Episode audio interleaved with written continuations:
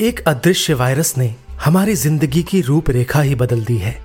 Handbag और pocket में wallet के साथ सैनिटाइजर ने भी जगह बना ली है। कोरोना की चुनौती ला रही है हमारे भीतर कौन से नए बदलाव?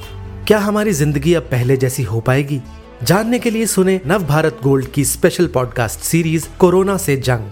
आज ही लॉग ऑन करें www.navbharatgold.com पर।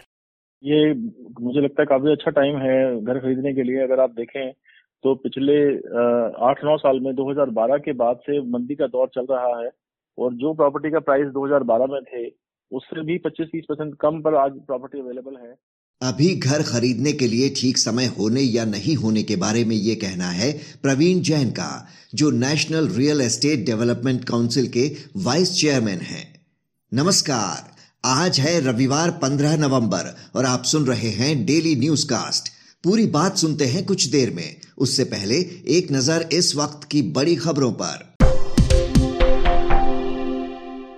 कोरोना के इकतालीस हज़ार से ज़्यादा नए मामलों के साथ देश में कुल केस अट्ठासी लाख के पार। एक्टिव केस पाँच लाख से कम। दिल्ली में सात हज़ार तीन सौ से ज़्यादा नए मामले। उधर सोमवार से महाराष्ट्र में धर्मस्थल खोलने की इजाज़त। चीन पर भारत का निशाना, साउथ चाइना सी में अस्थिरता पैदा कर सकने वाले कदमों पर जताई चिंता। पंद्रहवें ईस्ट एशिया शिखर सम्मेलन में विदेश मंत्री एस जयशंकर ने कहा, अंतर्राष्ट्रीय कानून का पालन करें देश। वहीं एलओसी पर फायरिंग के मामले में भारत ने पाकिस्तानी उच्चायोग के सीनियर ऑफिसर को तलब किया, जताया विरोध। दीपावली के मौके पर हुई मुहूर्त ट्रेडिंग में नई ऊंचाई पर पहुँचा सेंसेक्स नए विक्रम संवत में छुआ तिरतालीस हज़ार आठ सौ पचास का शिखर। एक घंटे के सेशन के अंत में एक सौ पिचानवे पॉइंट्स चढ़कर तिरतालीस हज़ार छह सौ अड़तीस पर हुआ बंद। बारह हज़ार सात सौ इकहत्तर के नए हाई पर पहुँचा निफ्टी ईरान में मारा गया अल कायदा के दूसरे नंबर का सरगना Abu Mohammad al Masri New York Times की रिपोर्ट के मुताबिक अमेरिका के इशारे पर इसराइल ने मसरी को किया ढेर। 1988 में अफ्रीका में दो अमेरिकी दूतावासों पर हमले में था मसरी का हाथ। वहीं ईरान ने रिपोर्ट का किया खंडन, कहा, ईरानी धरती पर अल कायदा का कोई आतंकवादी नहीं। आज का सबसे बड़ा न्यूज़ पॉइंट है रियल एस्टेट मार्केट का हाल। पूरी तस्वीर समझने के लिए हम बात करते हैं प्रवीण जैन से, जो National Real Estate Development Council के वाइस चेयरमैन हैं। कोरोना महामारी का असर प्रॉपर्टी बाज़ार पर भी काफ़ी पड़ा है। रियल एस्टेट सेक्टर को इसी मंदी से उबारने के लिए सरकार ने कई रियायतों की घोषणा की, जो डेवलपर्स और होम बायर्स दोनों को राहत देगा। प्रवीण जैन जी, पिछले कुछ समय में सरकार ने रियल एस्टेट सेक्टर के लिए कई घोषणाएँ की हैं। इस बीच होम लोन पर ब्याज की दरें भी काफ़ी नीचे आ गई हैं। क्या ये घर खरीदने का एक सही मौका है?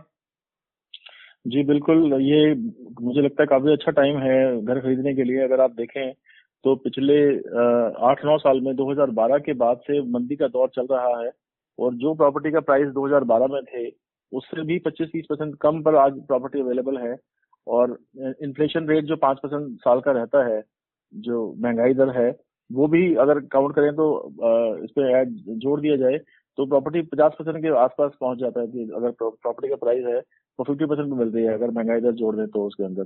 तो मुझे लगता है बहुत अच्छा टाइम है और लोन हाउसिंग लोन के रेट्स भी काफ़ी सरकार ने कम किए हुए हैं। और दूसरा ये भी है कि आज की तारीख में डेवलपर्स के ऊपर प्रेशर है रेगा आने के बाद कि उनको प्रोजेक्ट टाइम से कंप्लीट करने हैं। और उसके लिए कुछ काफ़ी इंसेंटिव भी सारे डेवलपर्स दे रहे हैं अपनी तरफ़ से। तो मुझे लगता है ऐसा मौका फिर शायद अभी फ्यूचर में दोबारा नहीं आएगा। जैसा आपने भी कहा, ये कहा जा रहा है कि पंद्रह साल में ये पहला अवसर है जब होम बायर्स अपनी शर्तों पर घर खरीदने की स्थिति में है। क्या ये बात सही है? बिल्कुल बिल्कुल। आज बायर्स मार्केट है। आज जैसे बायर चाहता है उस तरह से चीज़ें मिलती हैं क्योंकि एक टाइम ऐसा था कि आज अगर प्रॉपर्टी खरीदने जाएँ आप और अगर आप उस दिन मिस कर जाएँ पंद्रह दिन बाद एक महीने बाद जाएँगे तो पता लगता था प्रॉपर्टी के दाम बढ़े हुए हैं। But hmm. आज की तारीख में बायर की कम से मिलती है प्रॉपर्टी तो घर खरीदते वक्त एक बायर को किन किन बातों का ध्यान रखना ज़रूरी है आपकी नज़र में? देखिए रेरा रजिस्ट्रेशन बहुत ज़रूरी है। अगर अगर अंडर कंस्ट्रक्शन प्रॉपर्टी कोई भी लेते हैं तो रेरा का रजिस्ट्रेशन उसमें है या नहीं है, क्योंकि आज की तारीख में बगैर रेरा रजिस्ट्रेशन के कोई भी प्रॉपर्टी ना खरीदे। और इसके अलावा तैयार प्रॉपर्टी भी काफ़ी इन्वेंट्री बाज़ार में अवेलेबल है। किसी भी लोकेशन पे आप जाएँगे तो ताला चाबी के साथ जो प्रॉपर्टी मिलती है, वो अगर मिलती है तो वो मुझे लगता है उससे बढ़िया कोई चीज़ नहीं है। प्रॉपर्टी बाज़ार में इस मंदी के दौरान ये बात सही है कि मकानों के दाम नहीं बढ़े। लेकिन दाम गिरे भी नहीं। क्या दाम कम करके लोगों को आकर्षित नहीं किया जा सकता था या उससे और ज़्यादा प्रॉब्लम आ जाती? नहीं ऐसा नहीं है। देखिए दाम दो चीज़ें हैं इसके अंदर। एक तो ये है कि जो भी सर्कल रेट है आज सर्कल रेट से आ, कम दाम पे प्रॉपर्टी अवेलेबल है ज़्यादातर शहरों के अंदर अगर हम बात करें। और उससे अगर कम पर प्रॉपर्टी को डेवलपर बेचता है तो एक नियम है भारत सरकार का कि आप सर्कल रेट से कम पर प्रॉपर्टी अगर आप बेचेंगे तो बायर को भी सेलर को भी, दोनों को टैक्स देना पड़ेगा सर्कल रेट के हिसाब से। तो एक ये बहुत बड़ा इशू है जो हमने उठाया हुआ है सरकार के साथ कि आप सर्कल रेट की दरें कुछ टाइम के लिए या तो खत्म की जाए और या फिर इसको, उसका कुछ एक तरीका निकाला जाए ताकि डेवलपर और कम दाम पे बेच सके।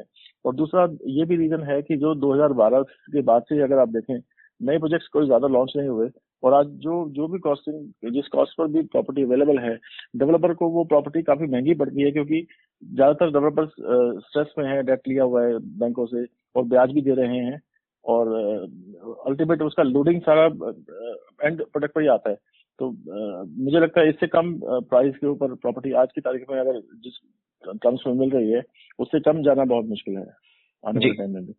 कोरोना के दौर में अभी जिस तरह के हालात है, हो सकता है कि बहुत ज़्यादा लोग घर खरीदने की स्थिति में ना हो तो अभी जो ये दामों में स्थिरता है, आपको क्या लगता है, ये कब तक बनी रहेगी? क्या निकट भविष्य में दाम बढ़ने के कोई आशंका है या ऐसे ही बने रहेंगे? देखिए, मैं अगर ये कहूँ कि इमीडिएटली कोई दाम बढ़ जाएँगे प्रॉपर्टी में अगले छह महीने के अंदर या आठ महीने में, ऐसा नहीं है, मगर आपको चॉइस नहीं होगी। अगर आप घर बनाने का सोच रहे हैं या मन है आपका घर बनाने का तो आज हाउसिंग लोन के रेट भी काफ़ी कम है तो ये सही टाइम है अगर प्रॉपर्टी परचेज करना है किसी ने तो। जी मैंने ये सब की चीज़ मिल जाएगी। बिल्कुल लेकिन ये सवाल मैंने इसलिए किया क्योंकि ऐसे बहुत से लोग हैं जो कोरोना के इस दौर में फाइनेंशियल क्राइसिस से जूझ रहे हैं बहुत लोगों के जॉब अभी नहीं रहे या फिर सैलरी कट हुए हैं तो वो बड़ा रिस्क नहीं लेना चाहते। तो ऐसे लोगों को आप क्या सलाह देना चाहेंगे? अगर अभी दाम नहीं बढ़ने वाले तो क्या कुछ समय वो वेट कर सकते हैं या नहीं? देखिए अगर कई जगह कई डेवलपर्स ऐसी स्कीम भी दे रहे हैं कि आप अभी आप पंद्रह परसेंट या बीस प्रतिशत दे दीजिए बाकी जब प्रोजेक्ट कंप्लीट हो जाएगा तब दे दीजिए। तो मुझे लगता है कि कोई भी प्रॉपर्टी जब आप खरीदेंगे तो बैंक आपको सेवेंटी एटी परसेंट से ऊपर फाइनेंस नहीं करता। उसमें भी बीस परसेंट आपको देना पड़ेगा।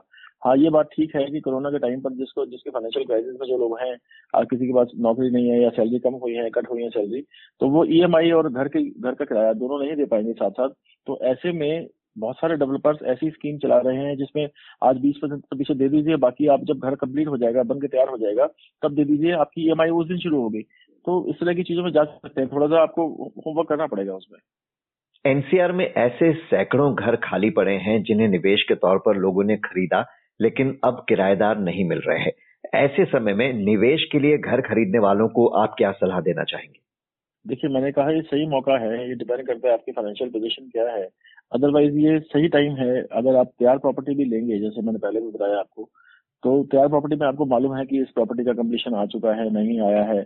सुपर एरिया क्या है कार्पेट एरिया क्या है बिल्टअप एरिया क्या है? तो वो अगर तैयार प्रॉपर्टी आप ले तो काफ़ी रीजनेबल प्राइस पर आपको चीज़ें मिल जाएँगी। जी मतलब आपका ये सलाह है कि जो तैयार प्रॉपर्टी है वही निवेश किया जाए जो कुछ सालों बाद मिलने वाला है ऐसी जगह निवेश नहीं करना चाहिए?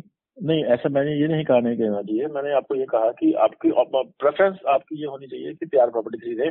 मगर अगर जैसे आपने बताया कि अभी कोई लोग ऐसे हैं जो अभी ईएमआई देने की पोजीशन में नहीं है नहीं है तो ऐसे में वो लोग ऐसी प्रॉपर्टी खरीद सकते हैं जो तीन साल बाद चार साल बाद या दो साल बाद तैयार होकर मिलनी हो। बशर्ते वो रेदा रजिस्टर्ड हो और रेदा के अंदर उन्होंने डिक्लेयर किया हो पैसे कब आएँगे कैसे आएँगे और कब वो डेवलपर तैयार करके दे देंगे। जी। प्रवीण जैन जी इस जानकारी के लिए आपका बहुत बहुत शुक्रिया। इस चर्चा के बाद जानिए आगामी प्रमुख इवेंट्स के बारे में। बिहार में एनडीए के घटक दलों की बैठक आज। अगले सीएम के बारे में हो सकता है फैसला। भीमा कोरेगांव केस में जेल में बंद कवि वरवर राव की रिहाई के अनुरोध वाली याचिका पर 17 नवंबर को बॉम्बे हाईकोर्ट में होगी सुनवाई। 19 नवंबर को बेंगलुरु टेक समिट का उद्घाटन करेंगे पीएम नरेंद्र मोदी। अब एक नज़र इतिहास में आज के दिन पर। 1621 में जहांगीर ने कांगड़ा का किला जीता। महात्मा गांधी के हत्यारे नाथुराम गोडसे को उन्नीस सौ उनचास को दी गई फांसी। भूदान आंदोलन शुरू करने वाले विनोबा भावे का 1982 में निधन। बात करते हैं मौसम की। रोक के बावजूद राष्ट्रीय राजधानी और आसपास के कई इलाकों में जलाए गए पटाखे। आज वायु प्रदूषण गंभीर श्रेणी में रहने का अनुमान। मुंबई में मॉडरेट रह सकता है लेवल वहीं जम्मू कश्मीर और लद्दाख के कुछ हिस्सों में हल्की से मध्यम बारिश के आसार।